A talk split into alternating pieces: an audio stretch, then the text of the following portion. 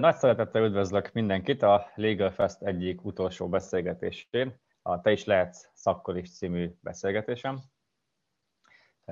Elsőként az MCC-vel, a Matthias Corvinus szakkollégiummal, Matthias Corvinus kollégiummal, azon belül is a, a jogi iskolával fogunk beszélgetni.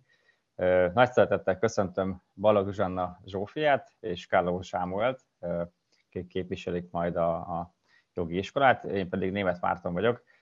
Annyit elmondanék előjáróban, ilyen disclaimer jellege, hogy én is MCC-s voltam, ezért nagyon kedves kérdéseket fog feltenni, míg a többi szakkollégiumnak kemény keresztkérdésekkel készültem, de ezt érdemes nekem elnézni emiatt. Akkor arra kérnélek benneteket, hogy egy ezt mondjatok magatokról pár szót, hogy kik vagytok, mit csináltok, mióta vagytok MCC-sek, aztán majd haladunk tovább. Rendben. Üdvözlök én is minden hallgatót, és nagyon szépen köszönjük a meghívást erre az eseményre. Engem Balogh Zsuzsanna Zsófiának hívnak, az LTAE-ken vagyok jelenleg negyedéves joghallgató.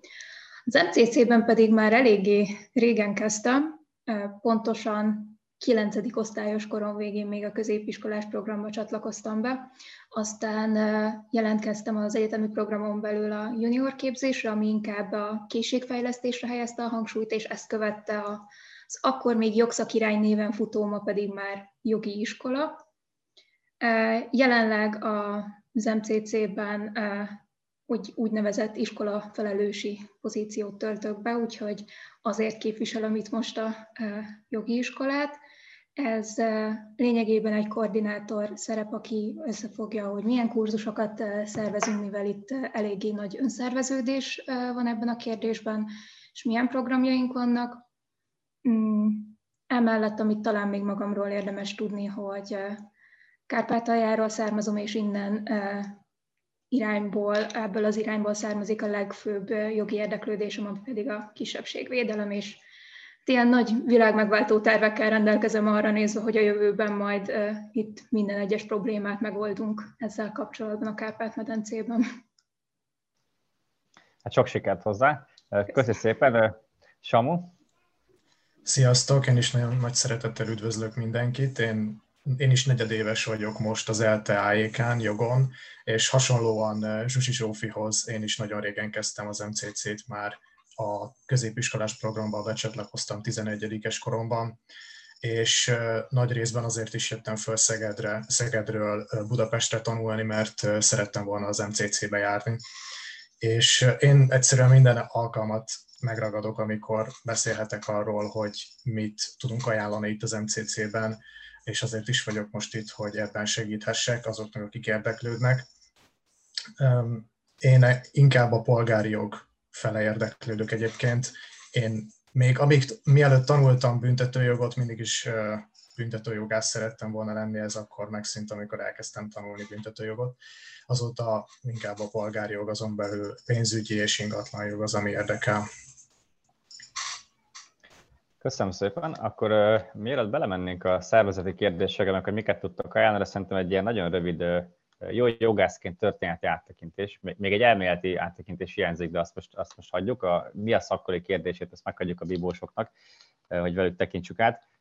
Szóval meséltek arról, hogy az MTC-t mikor alapították, és utóbbi években mondjuk voltak esetleg fontosabb mérföldkövek a szervezet életében. Zsófi? Én ebben átadnám a kezdeményezést Samonak, és majd kiegészítem a, az egyebekkel, amit esetleg kimaradtak. Jó, az MCC az 90-es években indult, de több lépésben fejlődött és bővült.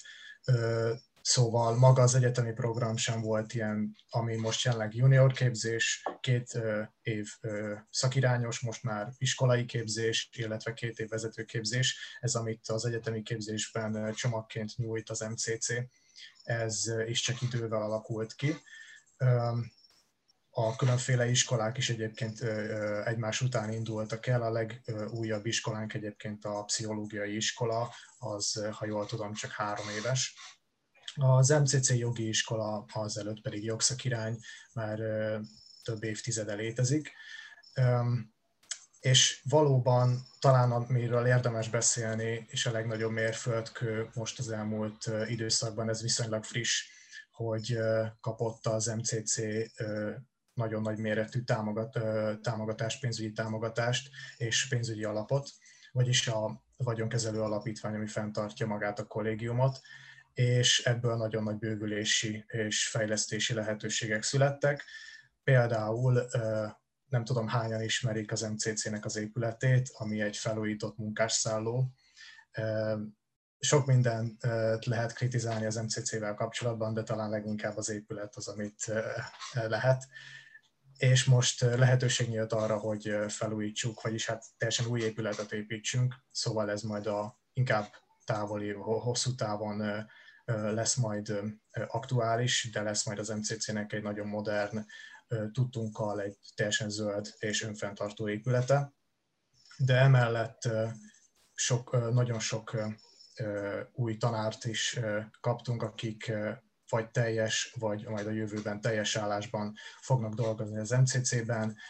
Például Varga István is elkezdett nálunk tanítani, és illetve új iskolavezetőnk lett Nagypál Szabolcsnak a személyében, és egyelőre úgy látjuk egyébként, hogy nagyon jó vele a kapcsolat, és nagyon jól tudunk együtt dolgozni, szóval nagyon sok fejlődés és változás vár még egyébként a jövőben az MCC-re, de mi bizakodóan nézünk ezzel, e, ezzel szemben, mert azt látjuk, hogy tényleg minden beletesznek abba, hogy a fiataloknak a tehetséggondozását fejleszék.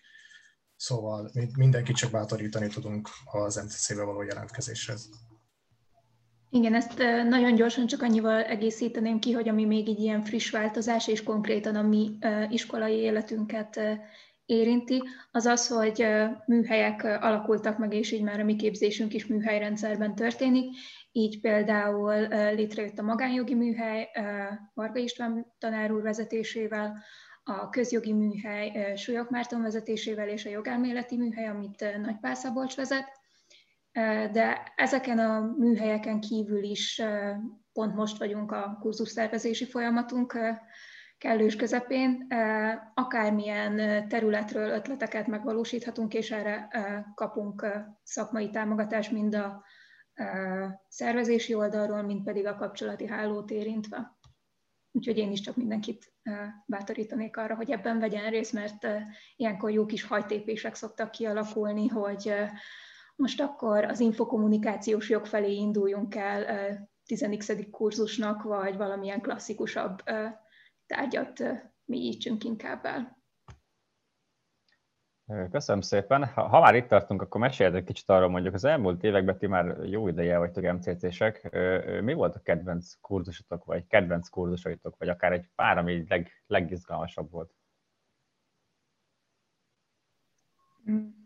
Elsőként egy kivételesen egy nem jogi iskolai szervezésű kurzus mondanék, hanem egy olyat, ami az MCC egyetemi programjában mindenkinek kötelező.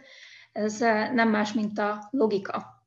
Ezt Tanács János tartja már hát lassan szerintem egy évtizede, és azt kell, hogy mondjam, hogyha meg kellene neveznem, hogy hány oktató volt ténylegesen hatással az életemre, és nem csak az, hogy leadta az anyagot, hanem valami új szemléletmódot, valami hasznos tudást, gyakorlatban is hasznos tudást adott át, akkor szerintem egy kezemen meg tudnám számolni, hogy eddig ebből hány volt az életemben, és ő mindenképpen az egyik. Egyrészt azért, mert hogy folyamatos visszajelzéseket kaptunk tőle, másrészt pedig valami olyan teljesen eltérő vitakultúrát próbált meghoznosítani, amivel addig nem találkoztunk. Másrészt, ami nekem eddig még nagyon-nagyon tetszett, az az M&A, vagyis a Mergers and Acquisitions. Ezt például a Baker McKenzie-vel közösen valósítottuk meg nemrégiben, és itt konkrét szerződéseken mondjuk SPA vagy bármilyen más szerződéseken keresztül próbáltuk megérteni, hogy egyrészt ezek az angol jogi fogalmak mit is jelentenek, hogyan néz ki a jogászok szemszögéből egy vállalatfelvásárlás, és itt nekem az volt a legnagyobb, úgymond rácsodálkozás, hogy lehet, hogy mi kitalálhatunk akármilyen szép jogi megoldást, akármilyen mm, megfelelő és a nagykönyvben megírt lépéseket, úgyis az lesz, amit majd a megrendelő kér, és azt kell majd megoldani. Mm, de egyébként nagyon, én eddig mindenfélében élveztem az összes kurzust, amiben eddig részt vettem, de nagyon sokáig tudnék előre beszélni, úgyhogy mielőtt még erre kerülne a sor, átadnám a szót. Én is kettő kurzus mindenképp ki tudnék emelni, ami nagyon nagy hatással is volt rám, és nagyon is szerettem. Azt már említettem, hogy az ingatlan jog érdekel, ez akkor kezdődött el, amikor volt egy ingatlan jogi kurzusunk, az első negyed év az a DLA Pipernél, második negyed év pedig a Baker McKenzie-nél volt, ahol gyakorló ügyvédek mutatták be gyakorlati problémákon és eseteken keresztül a magát az ingatlan jogot, nyilván az alapjaitól elkezdve, de fél év alatt mindannyian úgy éreztünk, hogy nagyon sokat tanultunk és fejlődtünk, és ez a gyakorlatias megközelítés az mindenképpen nagyon megragadó volt és nagyon tetszett. A másik, amit mindenképp kiemelnék, az pedig a minden évben megújuló és újra megtartott retorika kurzus, amit professzor Hak Péter tanít nekünk, és tart meg nekünk mindig. Minden egyes olyan MCC-s jogi iskolás aki eredményeket, jó eredményeket ért el eddig OTD-ken például, azok mind elvégezték előtte a retorika kurzust, és jellemzően meg is köszönték a tanár úrnak a segítséget, mert tényleg nagyon sok gyakorlati tanácsot és hasznos tudnivalót sajátítottunk el ezen a csupán fél éves kurzuson, és ott is jellemző volt az azonnali visszacsatolás. Diákok, mi is egymás között mindig visszajeleztünk egymásnak, illetve a tanár is elmondta mindig a gondolatait a fejlődésünkkel, a hibáinkkal kapcsolatban, de mindenképp egy olyan kurzus, amit kár lenne kihagyni, és mindannyian rengeteget tanultunk benne. De ugyanúgy én is mindenfélében volt szinte mindig olyan kurzus, amit nagyon élveztem, és amellett, hogy jól éreztem magam a kurzusokon, még nagyon sokat is tanultunk. Köszönöm szépen.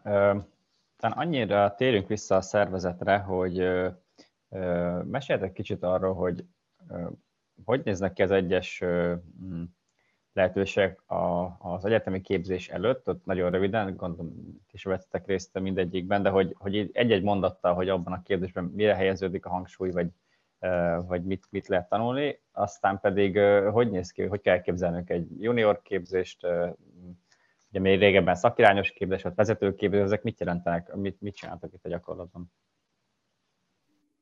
Nos, még az egyetemi programot megelőzően az első belépési pont az MCC-be az a FIT program, vagyis a Fiatal Tehetség program.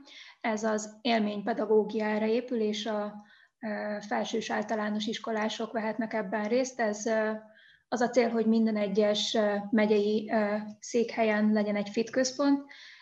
Eddig ez még nem valósult meg, de hát a az újonnan nyílt lehetőségeknek köszönhetően az anyagi támogatás miatt ez a közeljövőben meg fog valósulni. Itt olyanokat csinálnak, mint például robotokat építenek, szívet boncolnak, és egyéb ilyen mm, ténylegesen élményekre épülő oktatást próbálnak megvalósítani, aztán, hogy már az említett középiskolás program, ez a KP, és ennek azt hiszem, hogy az a legnagyobb különlegessége, hogy főleg az e-learning alapú oktatást helyezi előtérbe, és ez már sokkal a COVID előtt is így volt.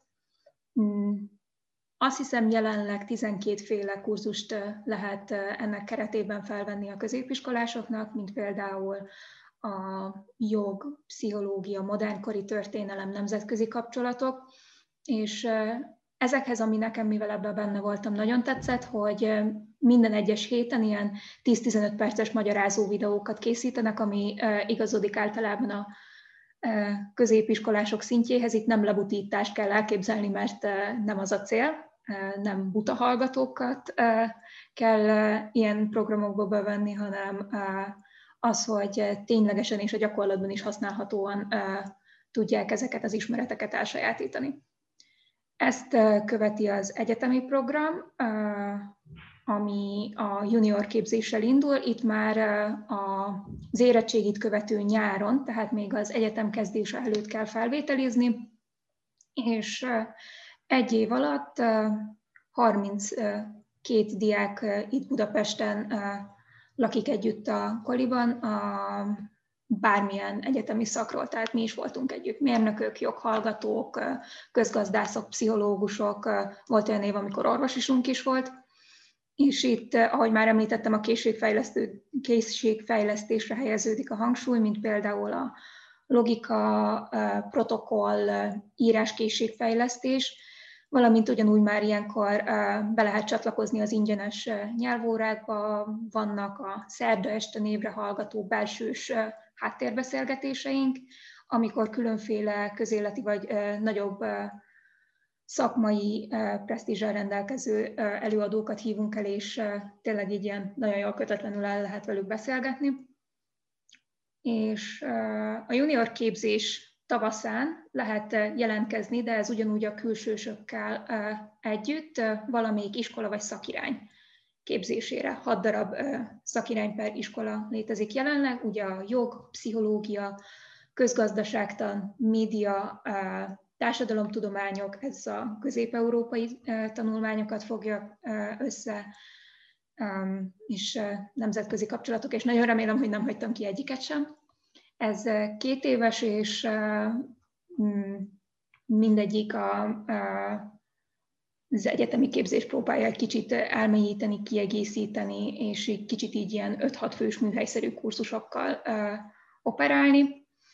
Majd ezt követi a Vezetőképző Akadémia, ami fontos, hogy amúgy ez nem zárja ki az iskolai képzésben való maradást, tehát attól függetlenül, hogy eredetileg az az iskolai képzés csak két éves, például ugyanúgy joghallgatók is maradhatnak a Vezetőképző Akadémia mellett a jogi iskola tagjai is. Vezetőképző Akadémián pedig projekt alapú munka folyik, különböző nagyobb nagyvállalati vagy közigazgatási szervezettől kapunk bizonyos megrendeléseket, és akkor egy ilyen négy-öt fős projektcsapat azt megvalósítja. Ilyen például, ami az elmúlt években megrendezésre került APSI, vagyis Alkotmánybírósági Szimulációs Verseny, és uh, itt szerintem a felelősségvállalás az, ami uh, leginkább tud éleződni a megrendelővel való kapcsolattartásban, és abban, hogy ez a projekt ténylegesen megvalósuljon. Még esetleg röviden annyival kiegészíteném, hogy a vezetőképző az már szinte teljes egészében egyébként angolul szokott zajlani, hogy a nyelvtudást is tudjuk fejleszteni, és jellemzően külföldi előadókat is megszokott már ilyenkor hívni az MCC és a vezetőképzősöknek sokszor, sőt kifejezetten gyakran angol nyelven folyik az oktatás is Emellett még azt emelném ki, hogy igaz, van ez a nagyon szépen kiépített és folyamatosan épülő szamár létre, amit csinál az MCC, hogy már általános iskolától kezdve be lehet csatlakozni, de nyilván be lehet csatlakozni egyébként bármelyik ponton. Szóval akik már egyetemisták, ők nekik elsősorban a szakirányos szintű becsatlakozás, ami természetesen aktuális és érdekes lehet. Köszönöm szépen. Beszélgessünk akkor kicsit a felvételiről. Meséljetek arról, hogy ha akik ezt hallgatják, egyetemisták, hányad évesen lehet hozzátok jelentkezni, és hogy néz ki a felvételi, hány embert vesztek fel időközönként? Mit kell erről tudni? Zsuzsi? Um, Ebben is most egy minimális változás várható azért, mert hogy új iskolavezetőnk lett Nagypál Szabolcs személyében, és a vele való beszélgetések kapcsán, hogy hogyan is nézzen ki az idei felvételi. Így elsődlegesen azt a célt határoztuk meg, hogy senkitől nem fogjuk számon kérni azt akár a szóbelik során sem, hogy Rómából hanyas jegye volt, vagy hogy éppen kinél vizsgázott májtból hanem hogyha valaki hoz egy jó átlagot, ez általában négyes körül szokott lenni, de felvételin még ez sem egy strikt követelmény, akkor nyugodtan jelentkezzen, és hogyha túlesik a felvételi feladatokon, akkor semmi akadálya ahhoz, hogy annak, hogy csatlakozzon hozzánk. Maga a felvételi folyamat az tavasszal megy végbe, általában március elején az első fordulóval, Első körben egy rövid, tényleg nagyon rövid, maximum 4-5 oldalas eszét várunk a jelentkezőktől. Erre minden évben 3-4 különböző szerintünk érdekes, aktuális jogi kérdésre válunk választ, és itt nem egy konkrét választ várunk, hanem az, hogy gondolkozzon a jelentkező, és érveljen az eszéjében. Ezt követi az írásbeli forduló, ami itt helyben valósul meg, hogyha ezt a koronavírus nem teszi lehetővé, akkor erre egy online megoldást fogunk majd kínálni. Ennek része egy logikai teszt, kicsit hasonlít az IQ teszthez, de azért nem teljesen ugyanaz. Egy szókincs teszt, de ez esik a legkisebb súlyalatba, valamint egy gondolkodásra és minimális műveltségre épülő írásbeli feladatsor, amiben különböző játékosabbnak tűnő jogi feladatokat állítunk a jelentkezők elé, valamint mindenképpen keresünk egy olyan jogszabály részletet, amivel kizárt dolog, hogy egy másod vagy első éves hallgató addig találkozott, és ahhoz különböző értelmezési feladatokat társítunk, valamint egy szakaszt egy tetszőleges nyelvre le kell fordítani benne. De most ez így egy nagyon komplex dolognak hangzik, semmelyikben sem kizáró ok az, hogyha valamelyik feladatrész nem teljesül, és az írásbelinek ennyi az összetétele, majd pedig egy szóbeli elbeszélgetés az iskolavezetővel és egy végzős vagy két végzős diákkal. Itt történik egy körülbelül feleződés a jelentkezőknek, vagy attól függ, hogy éppen abban az évben mennyien jelentkeztek, és végső állomásként táborozunk egyet, de ez még a felvételi döntés előtt és itt pedig különböző érvelési feladatok elé állítjuk a sokszor már buli után nagyon fáradt jelentkezőket, és itt nyilván teszteljük azt is, hogy kvázi valós körülmények között, amikor az életben is együtt kell dolgozni, akkor az kifogás jelent az adott illetőnek, hogy ő most nagyon fáradt egész éjjel fent volt, bulizott, táncolt, és még bármi egyéb fárasztó tényezőt is felsorolhat, de attól még ugyanúgy az adott feladatokat meg kell oldani a való életben is a későbbi munka során. És ebből áll a felvételi folyamatunk. Évente egyszer tartunk felvételit, és akkor olyan körülbelül 12 fő a maximális, amit fel tudunk venni. És mikor lesz legközelebb felvételi? március elején, de minden egyes információt a Facebook oldalunkon is közé fogunk majd tenni, valamint az Instagramunkon is. Szuper. Akkor térjünk el utolsó részre, az pedig a közösség, így nevezném. Rengeteg dolgot említettetek, szakma és tanulás, hogy esetleg belefér emellé a közösség, ne adj Isten, bulizás és hasonlók. Ha igen, akkor hogy néz ki ez látok? Szerintem jól, de szerintem én most már itt sokat beszéltem, úgyhogy átadnám a szót Samunak. Igen, mindenképpen nagyon fontos szempont nálunk a közösség. Amellett, hogy eleve elvárás már az a felvetteknél az, az, hogy legyenek szociálisak, tehát szóban, írásban jól ki tudják magukat fejezni, és jellemzően még azt is meg szoktuk kérdezni hogy a felvételi eljárásban, hogy mi az, amit ők szívesen nyújtanának az MCC-nek, illetve az MCC közösségének. Tehát mindenképpen az inkább kezdeményező típusú embereket preferáljuk a felvételi során is.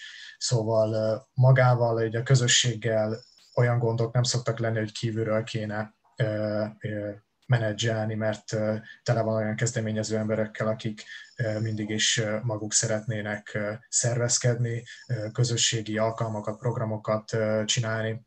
Mi például a szakirányon rendszeresen szoktunk összejönni, közösen vacsorázni, de emellett az MCC-ben is nagyon sok lehetőség van, nagyon sok közösségi alkalom. Például van egy kolibia, aminek keretében rendszeresen ivással összekötött sport, vagy, vagy idézőjelesen sporteseményeknek és sportjátékoknak nevezett programok szoktak lenni, de emellett nagyon változatos, nagyon színes. Nyilván a jelenlegi helyzetben most mi is ezeket korlátozzuk, vagy egyáltalán nem lesznek úgy megtartva, hogy eddig, de például most online is szoktunk találkozni és közösen beszélgetni minél rendszeresebben, szerintem mindenki is, mindenkinek ismerős, hogy az egyetemistáknak az időbeosztását összehangolni az egyik leghálátlanabb feladat, de én úgy veszem észre, hogy nálunk ez szokott sikerülni, főleg amiatt is, hogy a legtöbben együtt lakunk, és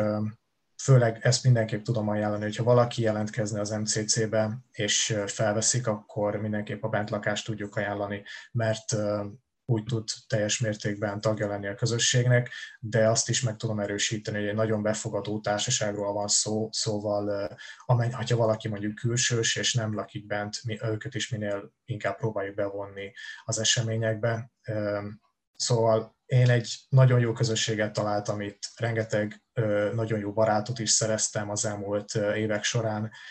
Én biztos vagyok benne, hogy jó döntést hoztam akkor, amikor az MCC-be jöttem, és ezt azóta sem bántam meg. Ez abszolút így van. Két gyors mondattal még kiegészíteném, hogy emellett, hogyha a COVID helyzet engedi, akkor vannak téli táboraink, sítábor, gólyatábor, ami ugye, mint tudjuk, a joghallgatóknak egy novum, vagy egy ismeretlen állatfaj szokott lenni az utóbbi években. Valamint ma este is lesz például egy hasonló online közös beszélgetős vacsoránk, hogyha ezt annak lehet nevezni a Zoomon keresztül. Ha ez bárkit érdekel, akkor nyugodtan keresen meg minket a Facebook oldalunkon keresztül, és szívesen látjuk, akár így információ megosztási célzattal az MCC-ről, vagy hogyha csak éppen egyedül érzi magát így az egyetemi létben, várjuk sok szeretettel. Nagyon szépen köszönöm, szerintem ez remek végszó volt. Engem teljesen meggyőztetek, ha lehetne még egyszer bejelentkeznék az MCC-ben, CC-be, vagy, vagy oda fogom jöhetni a gyermekeimet és az unokáimat is. Hát sok sikert nektek, itt kitartást ezekbe a covidos időkbe, és további minden jót a Gellért hegyem. Mi is köszönjük szépen a beszélgetést. Köszönjük a lehetőséget. Sziasztok!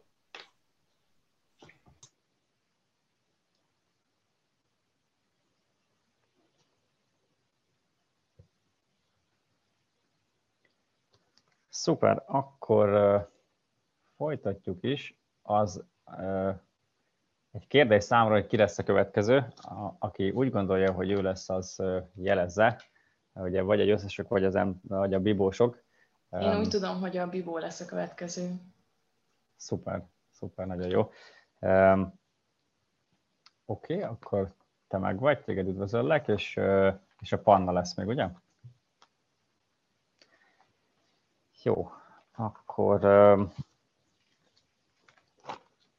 Panna, meg vagy? Igen, igen, itt vagyok. Szuper, nagyon jó. Akkor lehet, hogy bele is kezdenénk, hogyha mindenki megvan. Jó, nagy szeretettel köszöntöm a Bibó István szakkollégiumnak a képviselőit a mai szakkolés beszélgetésünkön. Arra kérdelek benneteket, hogy kicsit meséljetek magatokról. Kik vagytok, mióta vagytok bibósok, mi az, ami érdekel benneteket? Panna? Szívesen kezdek, de talán úgy gondolom, hogy a Katának, mint választmányi elnöknek stílusosabb volna kezdeni, szóval átadom neki. Köszönöm. Sziasztok, Petrov Katalina vagyok harmadéves joghallgató az LTAIK-án, az előttem szólókhoz hasonlóan én is eltés vagyok, és az idei évnek, idei tanévnek a választmányi elnöke a Bibóban. Én, ha jól számolom, másfél éve, több mint másfél éve vagyok bibós, mivel 2019 tavaszán kerültem be, és szinte egyből beköltöztem, ahogy tudtam, így már egy éve lakok, vagyis hát laktam most egyenlőre a Bibóban engem az motivált, amikor jelentkeztem a Bibóba, hogy szerettem volna kicsit tágítani azt a tudást, amit kaphatok, hogy az egyetemen kívül kaphassak egy olyan tudásréteget, egy olyan szakmai rálátást erre a jognevezetű csodára, ami, ami nem az, amit mindenki kap. Tehát, hogy jobban beleláthassak egyes szakterületekbe, hogy jobban megtalálhassam, hogy engem mi érdekel jobban, és egyelőre úgy érzem így harmadévesként, hogy nem találtam meg így a területet, hogy én mit szeretnék majd a joggal kezdeni, viszont nagyon sok lehetőség van, és inkább azt érzem, hogy így több mindenből tudok majd válogatni, mint hogy kevés dolog érdekeljen. Úgyhogy én szerintem ennyit tudok elmondani így első körben, aztán még úgy is beszélgetünk. Köszönöm.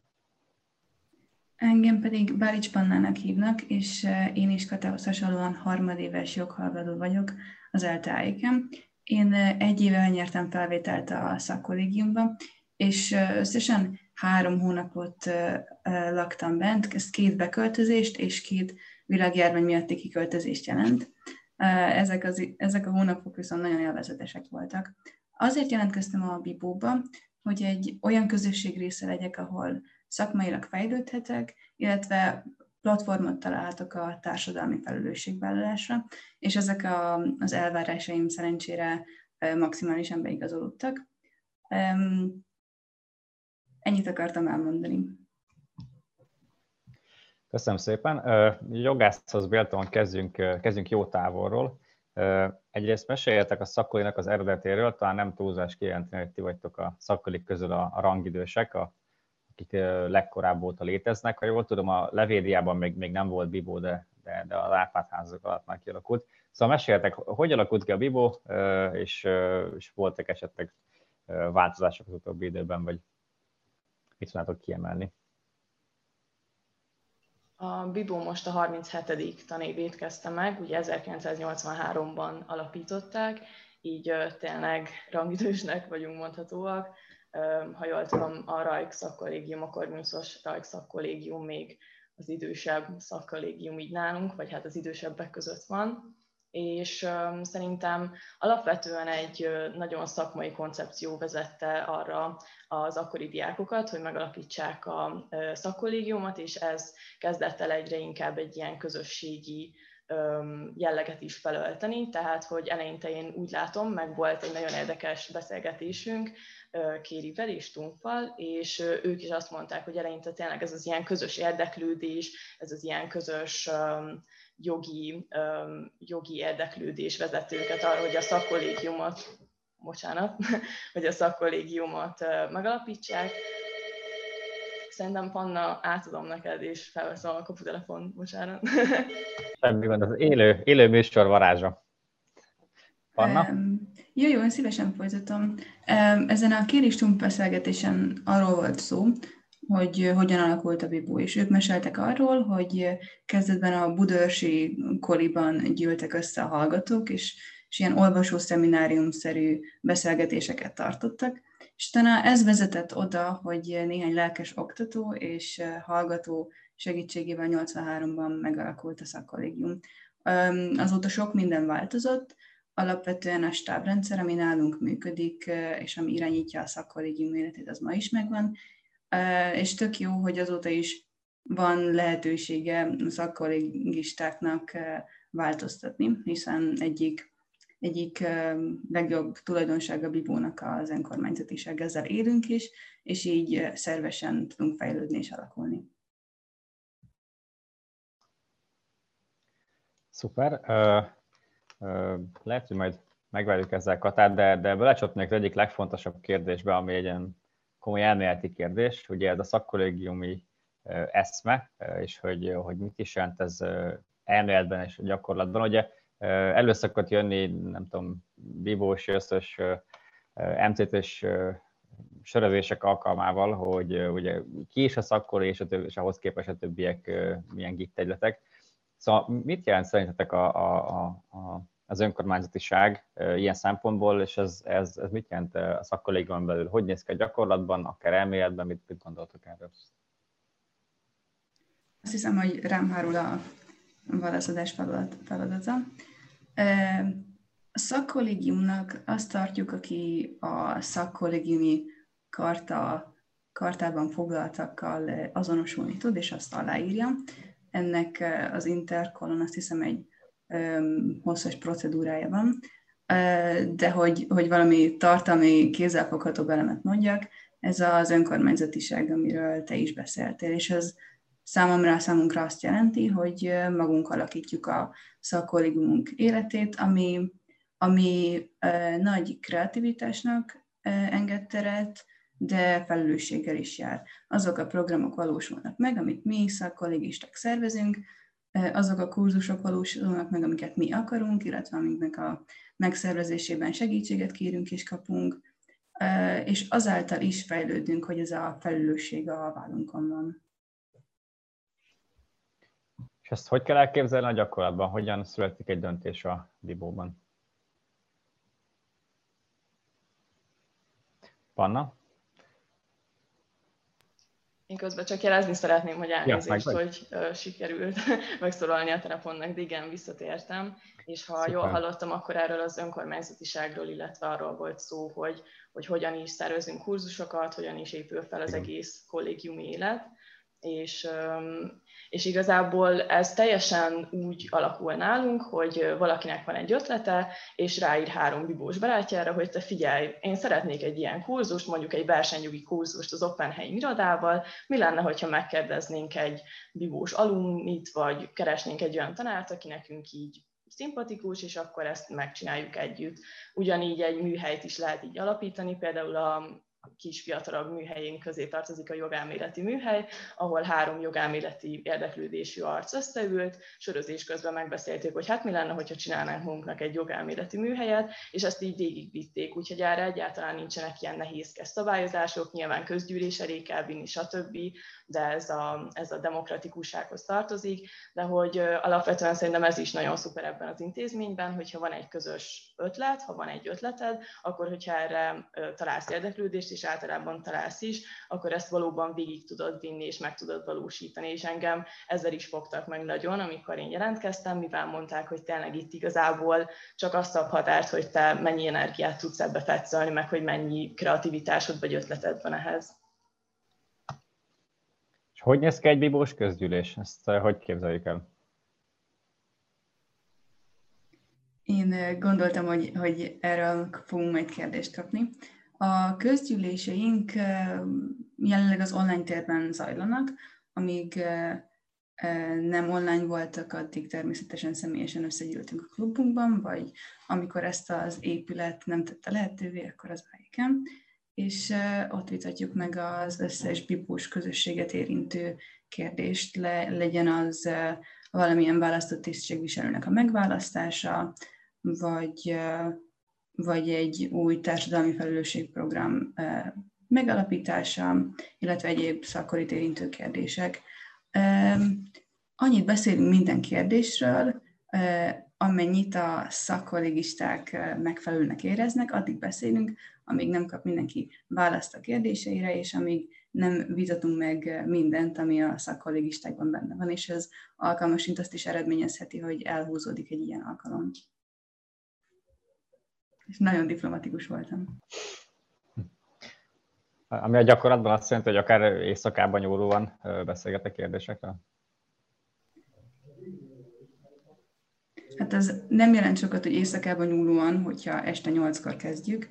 A Samu említette, hogy milyen nehéz összeegyeztetni a, a hallgatóknak a napi rendjét, és ennek okán van, van olyan, hogy hogyha nyolckor kezdünk, akkor éjfélig is eltart egy közgyűlés.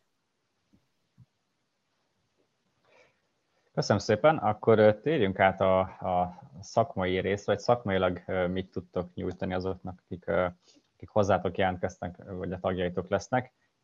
Hogy néz ki nálatok, vannak-e műhelyek, azok mivel foglalkoznak, és milyen kötelezettségeket vesz magára, aki bibós lesz?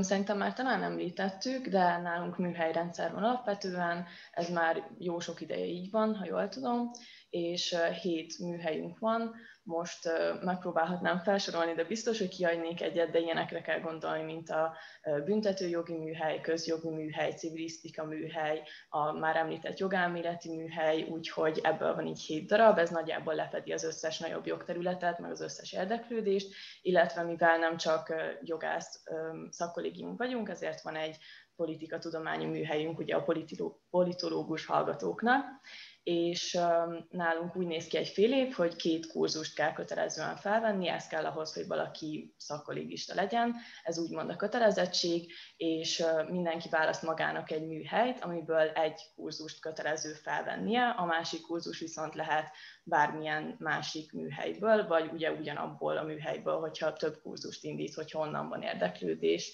És emellett azonban ez a két kurzus, ez így a, az alapkoncepció, de hogy az egy kurzus mellett el tudunk ismerni ilyen szakmai pillérnek mondjuk egy perbeszédversenyt, vagy lehet tutori, tutori dolgozatot írni, ami egy ilyen nagyobb tudományos írás, így nem csak az ilyen szokásos tanúrai szakmai lehetőségek vannak, hanem ezen felül több, több minden is mutatkozik.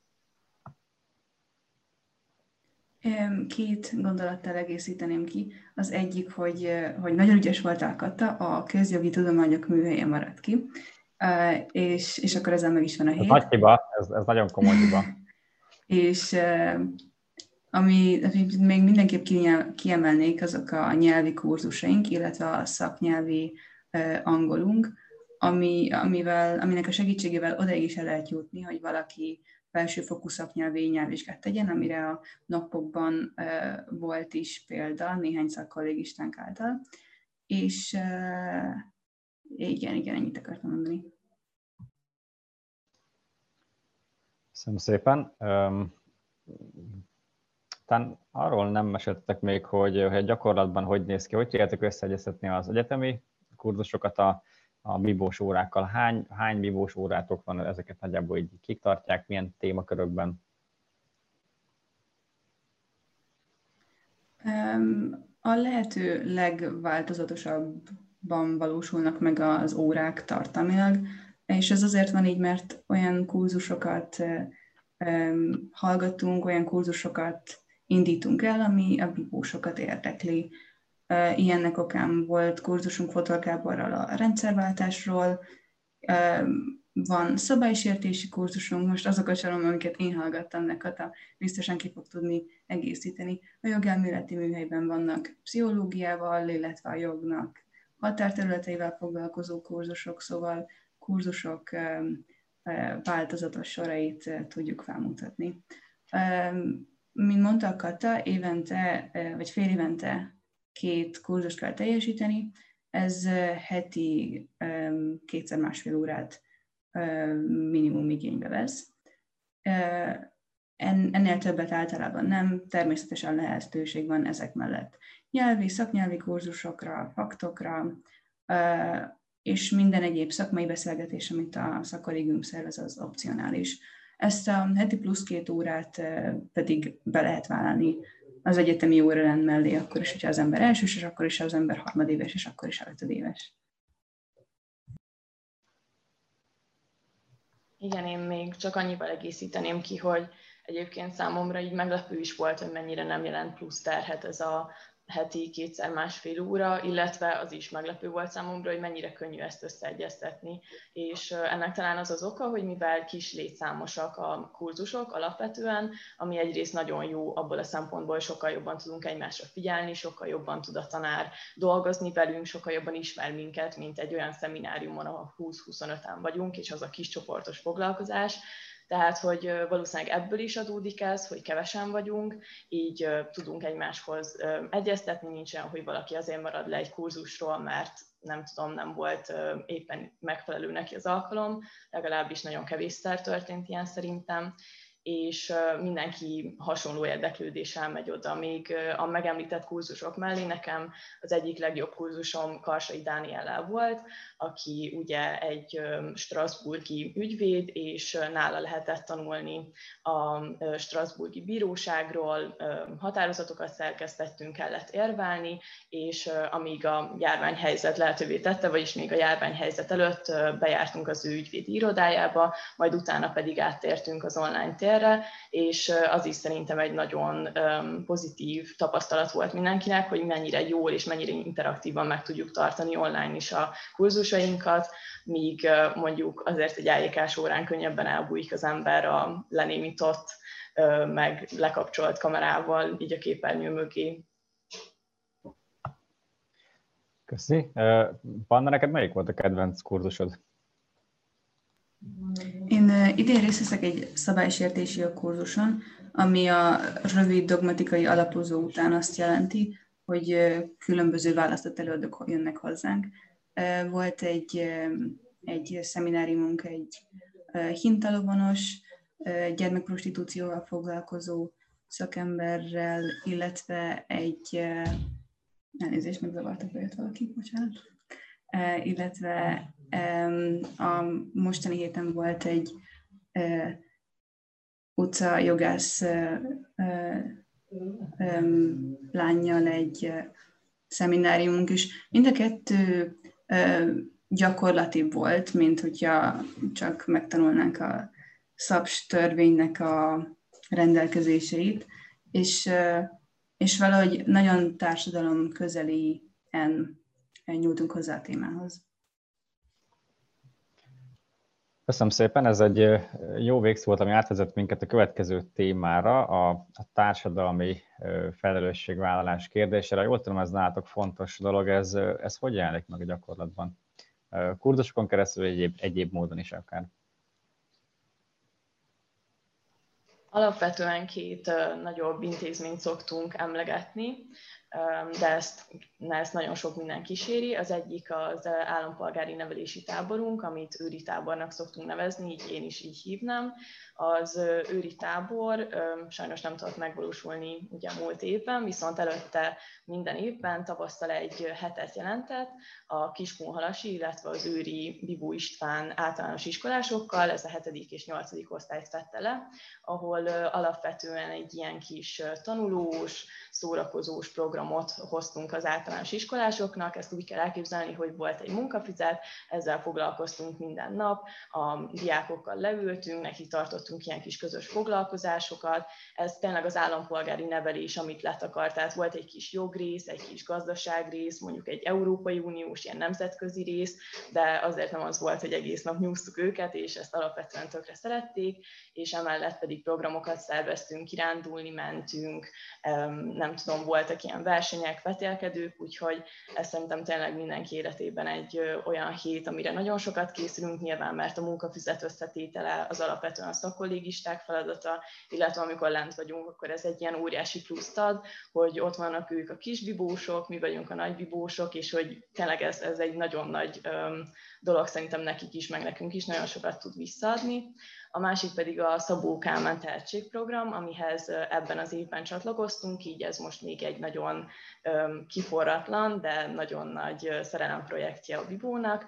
Itt alapvetően az olyan hátrányos anyagi helyzetű diákoknak nyújtunk majd támogatást, akik nem tudtak bejutni olyan, nem tudtak bejutni ösztöndíjjal az egyetemre, és nekik fedjük le a költségeit az egyetemen belül. Ezt két dologgal egészíteném ki.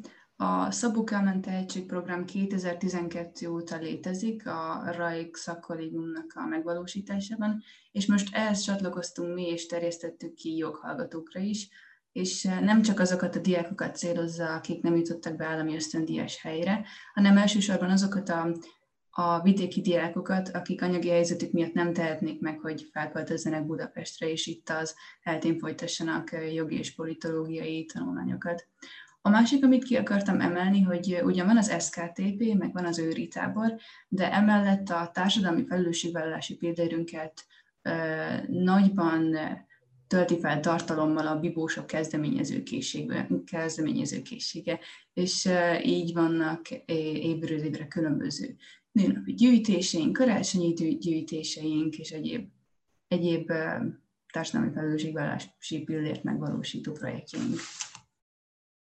Igen, ebben is talán az valósul meg, amiről már így sokszor beszéltünk, hogy egyik évben volt az, hogy kitalálta az egyik lány, hogy szervezünk ruhagyűjtést, és ezt az AIK-ra is elvittük, és nagyon nagy, nagyon nagy sikere volt az egésznek, nagyon sokat sikerült hál' Isten gyűjtenünk, az AIK-soknak is köszönhetően, és akkor ez azóta megtörtént többször is. Tehát, hogy itt is azt lehet látni, hogy ha tanszereket szeretnénk gyűjteni, ha nőnapra, amit ugye a Panna is említett, ez abszolút azon múlik, hogy, hogy valakinek megüti a fülét mondjuk, hogy lesz egy ilyen esemény, vagy tarthatnánk egy ilyen eseményt, és akkor ezt összehozzuk együtt. Úgyhogy szerintem ez is nagyon, nagyon jó, hogy um, ugye egyedül nehezen áll hozzá egy ember egy ilyenhez, vagy nehezen tudná véghez vinni, de így megvan mögötte egy ilyen közösségi támogatás, és tényleg azt kell látni, hogy a társadalmi felelősségvállalásra mindig kapható a közösség, tehát szerintem nem volt még olyan társadalmi felelősségvállalás program, amire azt mondtuk volna, hogy á, inkább hagyjuk, hanem tényleg mindig megvalósítottuk. Köszönöm szépen. Emlegettétek itt a pilléreket. Ez mit jelent? Milyen, hány pilléren alapszik a Bibo, hogyha így, így mondjuk?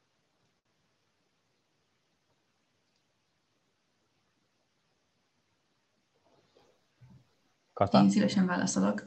Bármelyiköd. Pillérnek nevezzük egyrészt a kurzusainkat, és ilyenkor azt mondjuk, hogy két pillért kell teljesíteni, és a szakkollégium három alapvető pillérének nevezzük a szakmaiságot, a közösségiséget és a társadalmi felelősségvállalást is. Szuper. Köszönöm szépen. Akkor mi előtt rátérnénk a, a, a közösségiségre. Két ilyen újdonságra kérdeznék rá. Az egyik az talán nekem újdonság, vagy viszonylagos újdonság, ugye van egy új épületetek. Nem tudom, mennyire sikerült így a, a Covid ellenére belakni, kicsit erről meséltek, illetve ha jól sejtem, akkor van, vagy lassan lesz egy új igazgatótok. Nem tudom, hogy történnek a választása, vagy ez hogy néz ki nálatok. Erről a kettőre mondtok pár szót, azt, azt megköszönöm. Igen, most uh, nagy újítások voltak a mi szakkollégiumunk épületében, épület, életében is. Az egyik az épület, a másik pedig az igazgató az épület ugye a Ménesire igazából, a Ménesi útra igazából egy visszatérés volt számunkra, mivel a felújítás miatt költöztünk ideiglenesen a Szerb utcába, ami ideiglenes állapot aztán három évig tartott végül is, de abszolút megérte, egy gyönyörű új épületünk van a Ménesi úton, ahova tényleg szinte mindenki be tud költözni, akinek van erre igénye, így az is nagyon jó, hogy nagyon sok férőhely van, én úgy érzem, hogy teljesen be tudtuk lakni, már nagyjából a második héten tele volt a közös képeinkkel a folyosó, volt ajtódíszítéses verseny, hogy mindenkinek legyen valamilyen különlegesebb személyhez szóló dolog az ajtaján, tudjuk hova kell bemenni, illetve tényleg azt érzem, hogy a közösségi élet is sokkal jobb azóta, nagyon nagyot lendített rajta, hogy, hogy a kis közösségi tereinkben mi tudunk egymással lenni, illetve volt egy kicsit egy ilyen hazatérés jelleg ennek az egésznek, hogy ilyen szentimentálisan fogalmazzak, illetve az igazgatóváltás pedig pont ezen a héten történt. Most kapta meg a rektori kinevezést dr. Fazekas János, ő lett az új igazgatónk, ugye eddig dr. Miránkovics András volt, ők mindketten az EIK-en tanítanak, és most a közigazgatási tanszékről Jánost választottuk meg az igazgatónknak, és nagyon nagyon izgalmas váltás ez egyébként a kollégiumnak az életében, és pont most este is fogunk vele tartani egy ilyen kis vicces, ismerkedős alkalmat, úgyhogy próbáljuk ezt a váltást így megkönnyíteni, meg személyesebbé tenni mindenkinek, így az ilyen keretek között is online. Köszönöm szépen a választ. Akkor térjünk el utolsó részre a közösségiségre. Meséltek arról, hogy hogy néz ki a közösségi élet, vannak-e hagyományok, bulik, és, és ebből a szempontból így lezárásként miért ajánlanátok mindenkinek a bibót?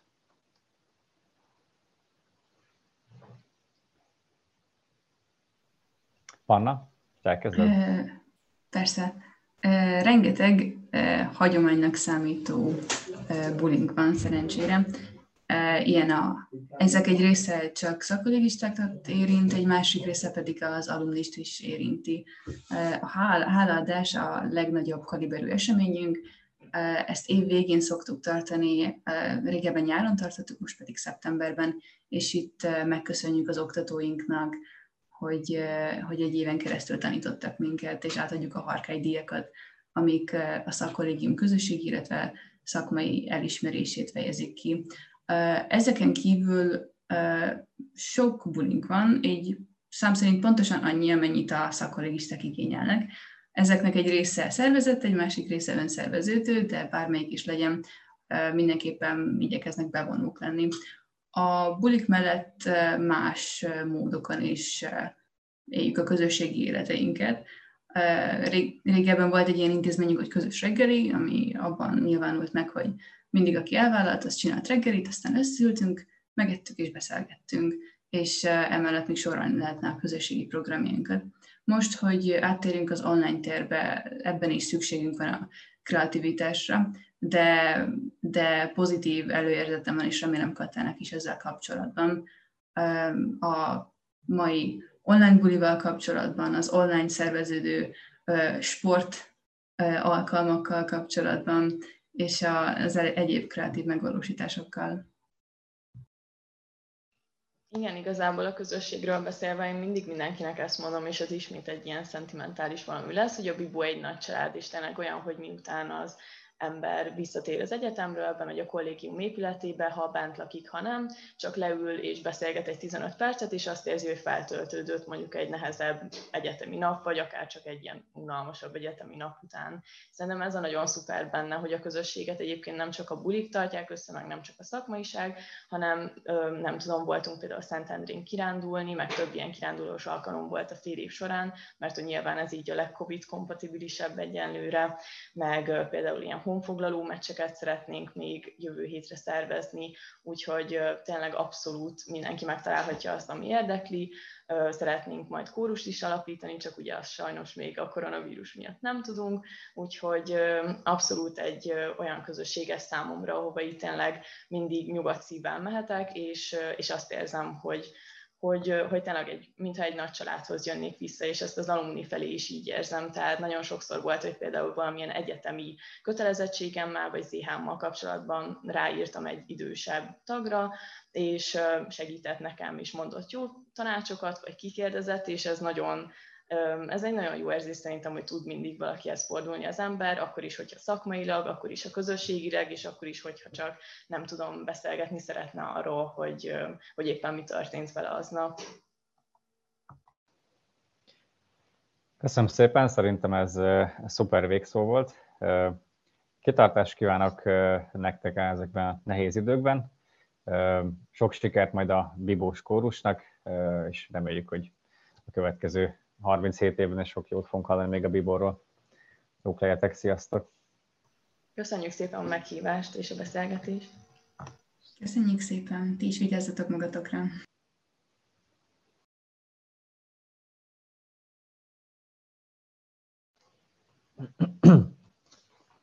Szuper, akkor olyan sok kérdés annak a tekintetében nem marad, hogy ki lesz a harmadik. Én azt is javasolnám, hogy csapjunk bele. Farkas Kinga és német Dolores várható a jössz részéről. Nem tudom, hogy hallatok-e minket, itt vagytok-e? Igen, itt vagyunk, sziasztok! Igen, igen. Sziasztok! Akkor szerintem kezdem én a bemutatkozást. Én Farkas Kinga vagyok, harmadéves joghallgató az eltén. Engem 2019 tavaszával vettek fel a jösszbe. Én a civilisztika tagozatban jelentkeztem, valamint ebben a, vagy szeptember óta én vagyok a jogtudományi alának, és a legutóbbi felvételi eljárás során is a felvételi bizottságnak voltam a tagja. Köszönöm.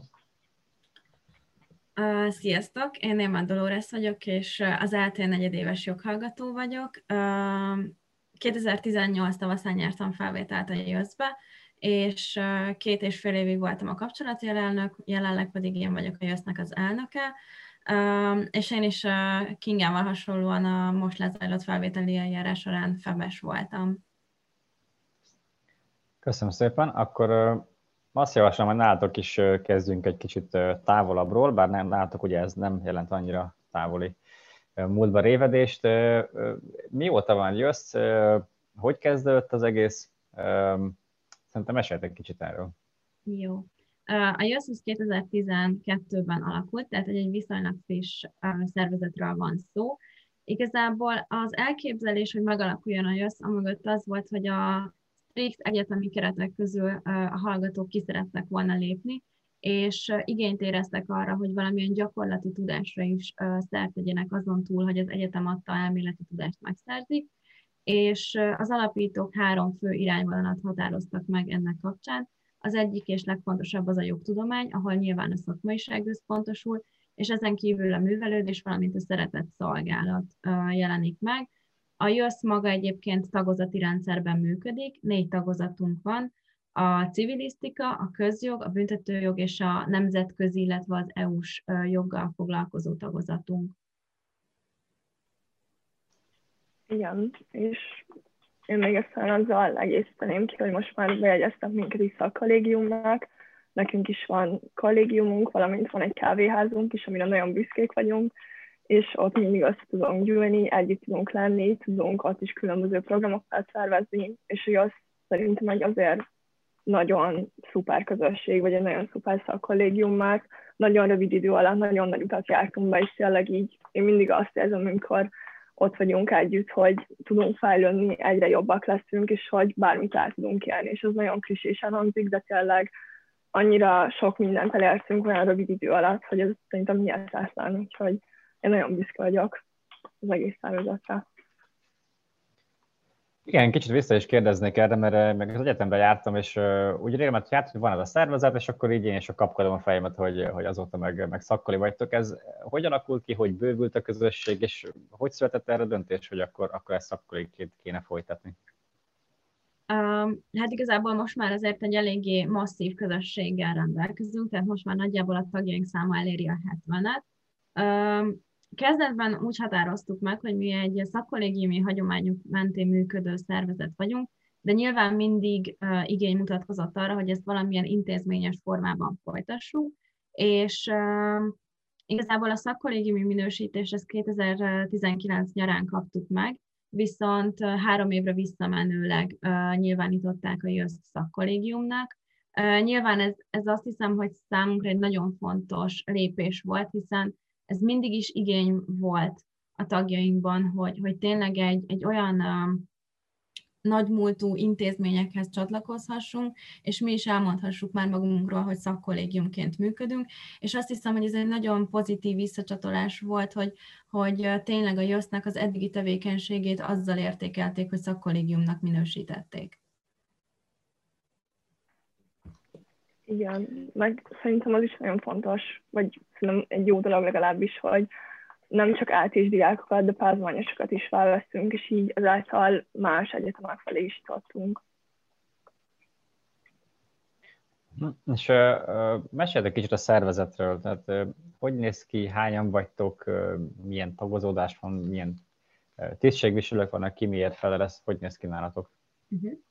Uh, nagyjából most 70 tagunk van, és ahogy említettem, ugye négy tagozatba lehet, a, tehát ugye a felvettek négy tagozat közül választhatnak, és ezeken a tagozatokon belül szervezzük meg a kurzusa, kurzusainkat. Nálunk is két kurzus teljesítéssel kötelező, az egyik az egy major, ami azt jelenti, hogy heti rendszerességgel kerül megrendezésre, a másik pedig egy minor kurzus, ami, ami két hetente. A másik, amit még fontos kiemelni, hogy van egy úgynevezett projektrendszerünk is, ami most már évente kerül megrendezésre. Ez azt jelenti, hogy önkéntes alapon hallgatók, mármint a tagjaink jelentkezhetnek az adott kurzusba, és az egy évnyi kutatómunka végeztével egy nagyobb tanulmányt készítenek el. Nyilván szakmai segítséggel, tehát különböző irodákkal, szakmai partnerekkel működünk együtt, Emellett egyébként nagyon kiemelt figyelmet fordítunk a nyelvtanulásra is, tehát vannak olyan kifejezetten nyelvi kurzusaink, gondolok itt például az angol szaknyelvi kurzusra, vagy a német, illetve francia nyelvi kurzusainkra, illetve ezen kívül vannak olyan például a nemzetközi tagozatba tartozó kurzusaink, amik ma már angol nyelven zajlanak. Igen, meg vannak a olyan felvetteknek is különböző kurzusok, valamint vannak vagy kifejezetten vizsgákra való felkészülések is, amelyek segítjük a tagoknak azt, hogy a vizsgákon minél sikeresebbek legyenek. Ezt tőletek is megkérdezném, hogy mi volt a utóbbi években a kedvenc kurzusotok, vagy amit így kiemelnétek, hogy nagyon izgalmas volt, vagy érdekes?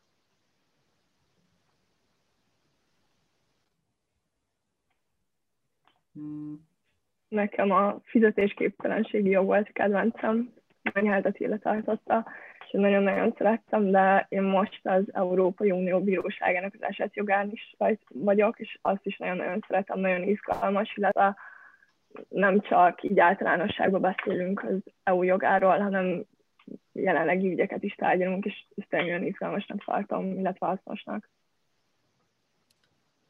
Hát én elsősorban büntetőjogi érdeklődésű vagyok, úgyhogy nekem egy büntetőjogi kurzus volt, ami, ami nagyon tetszett. A Budapest környéki törvényszéknek két bírája, Holdan Gusztáv és Kenes Attila tartott egy jogeset megoldó kurzust, és itt különböző jogeseteket beszéltünk meg, amiket esetleg tárgyaltak, vagy, vagy akár a médiában nagyobb vízhangot kapott ügyek voltak, illetve a másik kurzusom, amit, amit még mindig nagyon közel áll a szívemhez, az egy Faludi Gábor nevéhez fűződő szerzőjogi kurzus volt, ahol szintén jogeseteket beszéltünk meg, és, és szerintem borzalmasan izgalmas volt, hogy ez, ez hogyan épül fel, és mi az Európai Bíróságnak a gyakorlata.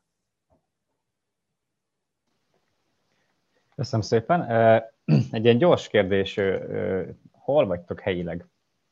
Már nem tudom, hogy most a, hogy van a Covid helyzet, de úgy normál időkben a, a jössz az hol, hol van, hol székel? Uh-huh. Uh, idén februárban vehettük birtokunkba a Szerb utcai épületet. Uh, ez a bibósok számára nyilván ismerős, hiszen mi költöztünk a helyükre. Uh, ugye ez egy eltés épület, és nekünk lett szerencsénk abban a tekintetben, hogy lehetőségünk van bérelni az épületet, és helyet biztosít nagyjából Hát most a Covid előtt így 30-an laktunk bent, és, és így a tagjainknak lehetőséget biztosít, hogy pár percre lakjanak az egyetemtől. Ez nyilván nagyon jó az eltés hallgatóknak is, hiszen az még közelebb van, de a pázmányos hallgatók is szívesen laknak a kollégiumban. Tehát akkor egy agrárjog szemináriumra át lehet balagni papucsba. Akár.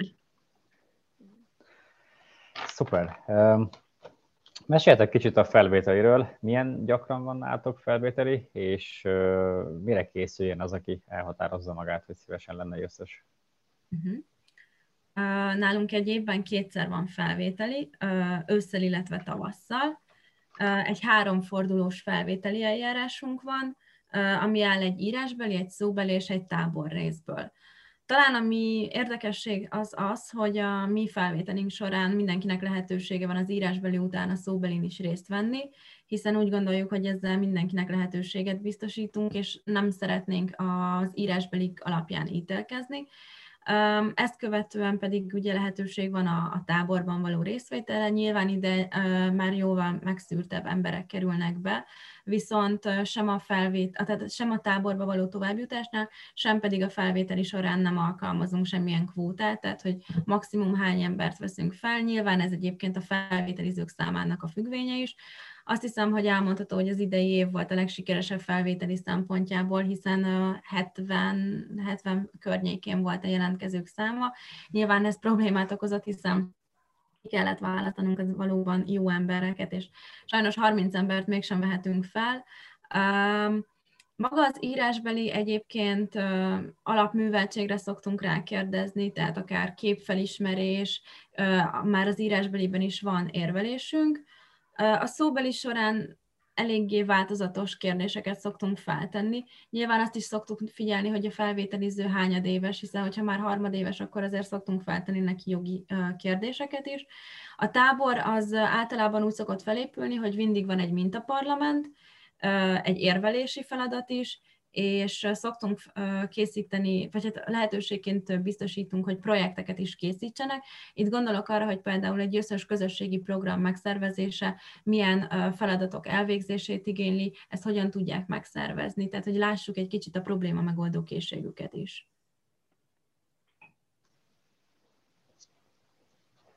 Köszönöm szépen, bár nem kvóta alapon, de azért megkérdezem, hogy, hogy ELTE, pázmány viszonylatban hogy álltok, illetve nem tudom, fiú-lány viszonylatban? Hát tekint, uh-huh. tekintve arra, hogy ugye a pázmányról csak tavaly, tavaly ősz óta lehet jelentkezni, ezért nyilvánvalóan az eltés hallgatók vannak még jelenleg nagyobb arányba.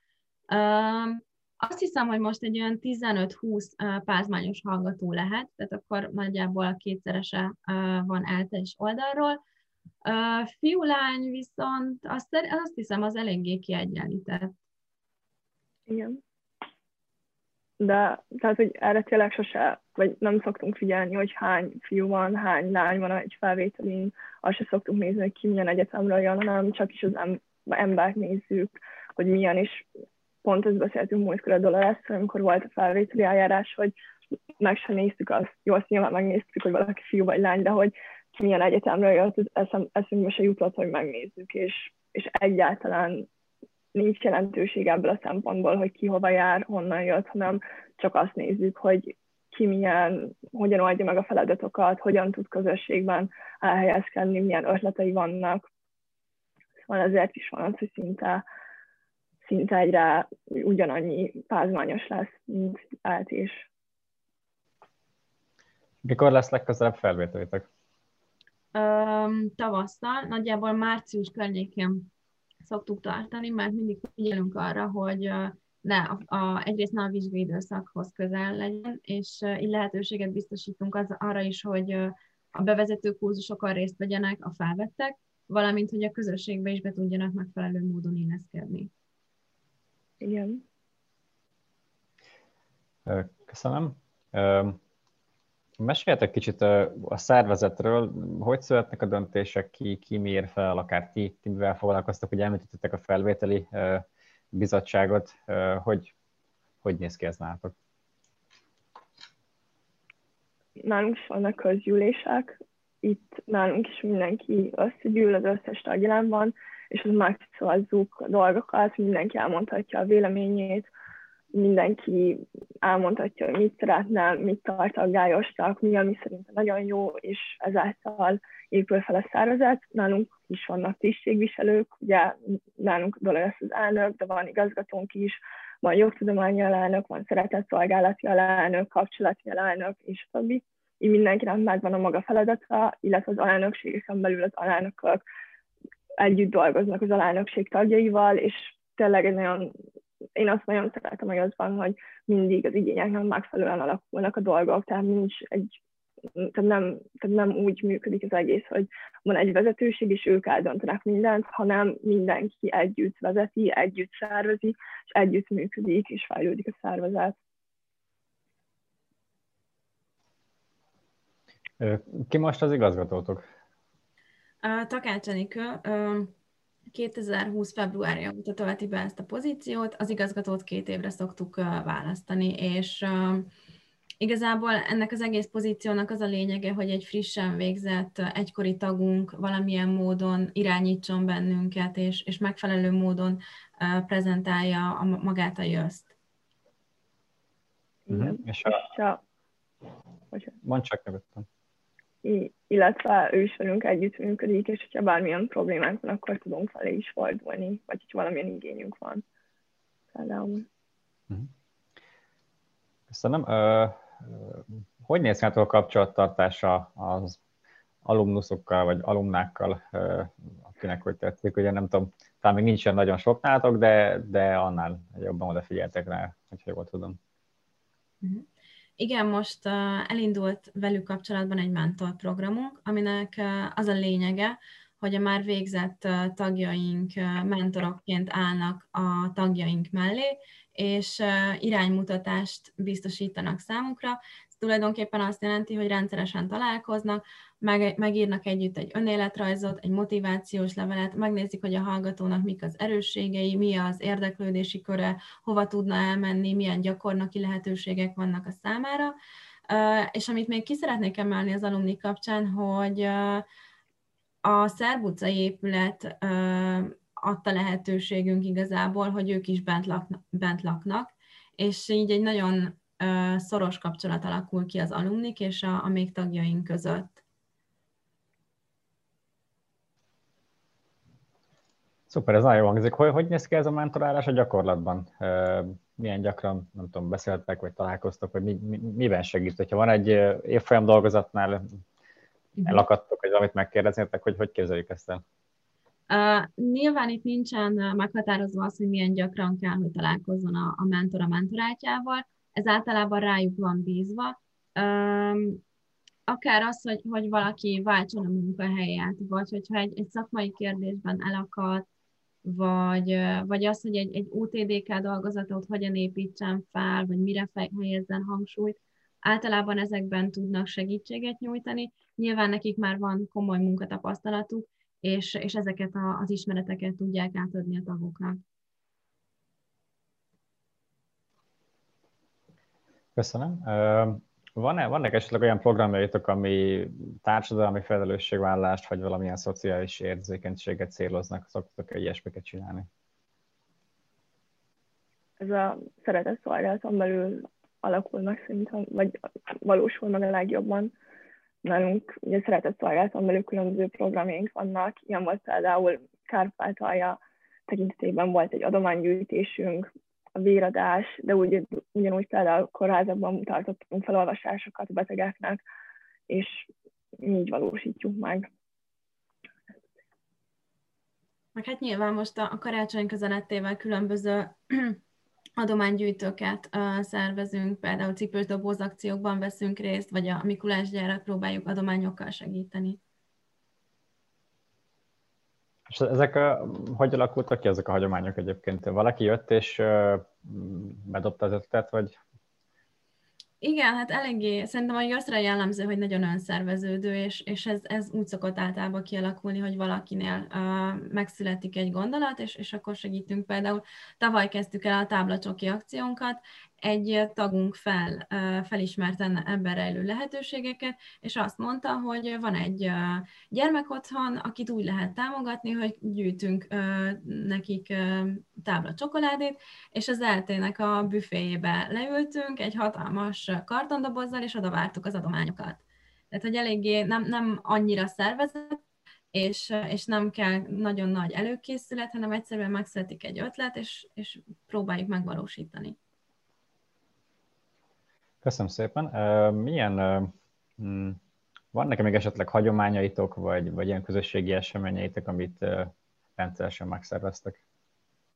Nekem a kedvenc hagyományom a Mikulás, amikor minden összes húz és kihúzzuk egymást amit, és neki készülünk különböző meglepetés ajándékkal, de itt meg szoktuk határozni, hogy ezek inkább kézzel készítsük el az ajándékokat, és nem nagyon sok pénzt költsünk rá, hanem tényleg így szívünkből szóljam. Nekem az a kedvenc hagyományom, de én nagyon szeretem a beavatókat is, amelynek keretében a újonnan felvettek át különböző egy este alatt különböző állomásokra mennek, ahol különböző feladataik vannak, és együtt összegyűlünk, és igazából bulizunk, és jól érezzük magunkat. Nekem ezek a kedvenc programjaim. És hogy néz ki egy ilyen állomás? Mit, mit kell csinálni, ha ki összes lesz? Nem tudom, ez mennyire titkos. attól függ, már mindig különböző állomások vannak, attól függ, hogy kik vannak ott, milyen programokat találnak ki, de van például kitalálós feladatok, ki mit tud, vagy nem ki mit tud, activity például, szóval mindig, minden évben más állomások vannak, más emberekkel és más feladatokkal, de ezek ilyen nagyon szórakoztató feladatok, szóval semmilyen komoly, vagy nagyobb erőfeszítésre nem kell gondolni, hanem tényleg az a célunk, hogy mindenki jól érezze magát, és a újonnan felvettek, minél előbb beintegrálódjanak. Igen, ezt jó is, hogy mondod, de ha jól értettem, akkor most a viszonylag komoly bővülés után vagytok, hogy mennyire, mennyire sikerül az integráció, vagy, vagy hogy, hogy segítetek elő? Mert nyilván ugye, többi szakkolynál van egy bejáratott rendszer, viszonylag kis létszám, ugye a többséghez képest, ez, ez nagy kívás, hát az, az, hogy, hogy bírkoztok meg ezzel? Hát ugye mondtad Dolores, hogy az alumni szerveznek egy mentorprogramot, és ez nem csak abban az irányban egy mentorprogram, hanem ebben az évben az újonnan felvetteknek is van egy-egy mentoruk, így például nekem is van egy mentoráltam, és mi is szervezünk velük különböző programokat, vagyis most a járvány idején online találkozunk, és így szervezünk esteket, valamint van egy Facebook csoportunk, ahol például most bemutatkozó videókat küldünk, és amiatt, hogy most nem tudunk élőben találkozni, nem tudják az újak annyira megismerni, nem tudok annyira megismerni minket, így videókon keresztül ismerjenek meg, valamint online próbálunk megvalósítani programokat. De á, tehát, hogyha nincsen, nincsen járványhelyzet, akkor különböző programokat szervezünk, a mentor rájtaknak különböző programjuk van a mentorokkal, és így tovább. Köszönöm. Szerintem említettétek a beszélgetés elején ezt a, ezt a kávéházat, amiért, vagy van hasonlót, amiért azt gondolom mindenki irigyel benneteket. Meséltek erről, ez mióta van, hogy alakult ki, mi történik ott? Hát maga a kávéház is egyébként egy, egy régóta, még a korábbi összesöknek egy álma volt, hogy, hogy legyen egy, egy ilyen közösségi helyük, és tulajdonképpen a 20. századi budapesti kávéházi életet újra életre keltsék, és, és azzal, hogy lett egy épületünk, ezáltal lett egy, egy olyan nagyobb terünk is, ahol ez meg tudott valósulni, és igazából azon túl nyilván, hogy, hogy mi használjuk ezt a kávéházat, akik ott laknak, lehetőség van külsősöknek is bejönni, hiszen ez egy normális vendéglátóipari egység, és különböző esteket, beszélgetéseket szoktunk szervezni nívós előadókkal, akik különböző témában beszélgetnek. Például nemrégiben volt még a járványhelyzet előtt a, a Magyar Krónikának az új lapszámát nálunk mutatták be, vagy, vagy voltak különböző könyvbemutatók, um, eléggé sokszínű, vagy vannak közös filmnézések is, tehát hogy azért meg szoktuk ezeket mindig hirdetni, és nyilván, hogyha a helyzet úgy adja, akkor bárkinek lehetősége van erre eljönni. Hogy hívják a kávézót? Három szerb. És hon, honnan jön a név? Uh, hát maga ugye Szerb utca három alatt van. Um, és, és innen egy ilyen elfordulattal alakították ki ezt a három szerb elnevezést. Hm. Jó, hát remélem, hogy lesz alkalma a járvány végével mindenkinek megnézni. Akkor most ezek szerint zárva van, vagy nem tudom. Igen, igen, most, most zárva van nyilván, sajnos. Uh-huh. Köszönöm szépen, akkor lassan a végére kanyarodva, kicsit meséltek a, a, a közösségi életről, nem tudom, nektek vannak olyan kedvenc élményeitek, vagy, vagy sikerült-e, uh-huh. nem tudom, komoly barátságokat kötnötök eddig a jösszön belül? Szerintem a jösszre nagyon igaz az a mondás, hogy a jössz annyit ad, amennyit beleteszel, és én most például nagyon, ugye a jogtudományos elnökséggel, valamint a feb nagyon sok programban vettem részt a jösszben, és nekem nagyon-nagyon sokat adott a jössz, de nem csak szakmailag, tehát tényleg az, hogy az egyetemi tanulmányom mellett lehetőségem nyílik arra, hogy olyan dolgokat is megismerjek, hogy jobban elmélyüljek, amikre esetleg az egyetemen nincsen annyira lehetőségem. Ugyanúgy egy nagyon fontos baráti közösséget is ad, akikkel, mint egy család össze tudunk gyűlni, együtt tudunk lenni, megnyugtatjuk egymást, vagy ha például vizsgálat valaki nek valakire rá tudok kín, hogy na arra úgy esetleg van egy jegyzeted, valamiből már nagyon rosszul állok, ez is nagyon sokat ad, és tényleg én amikor jösszre gondolok, mindig mint egy családra úgy tekintek. Meg hát ezt a közösségi életérzést uh, erősítik a különböző programjaink, tehát hogy mi szoktunk uh, kirándulásokat szervezni, akár belföldön, akár külföldön. Már három ízben volt lehetőségünk elmenni külföldi kirándulásokra. Uh, volt Verónában, Krakóban, és azt hiszem még Prágában is. Tehát ezek is nagyon erősítik a közösséget és az összetartozást. Köszönöm szépen. Szerintem ez is nagyon, nagyon szép végszó volt, meg nagyon köszönöm, hogy a rendelkezésünkre álltatok.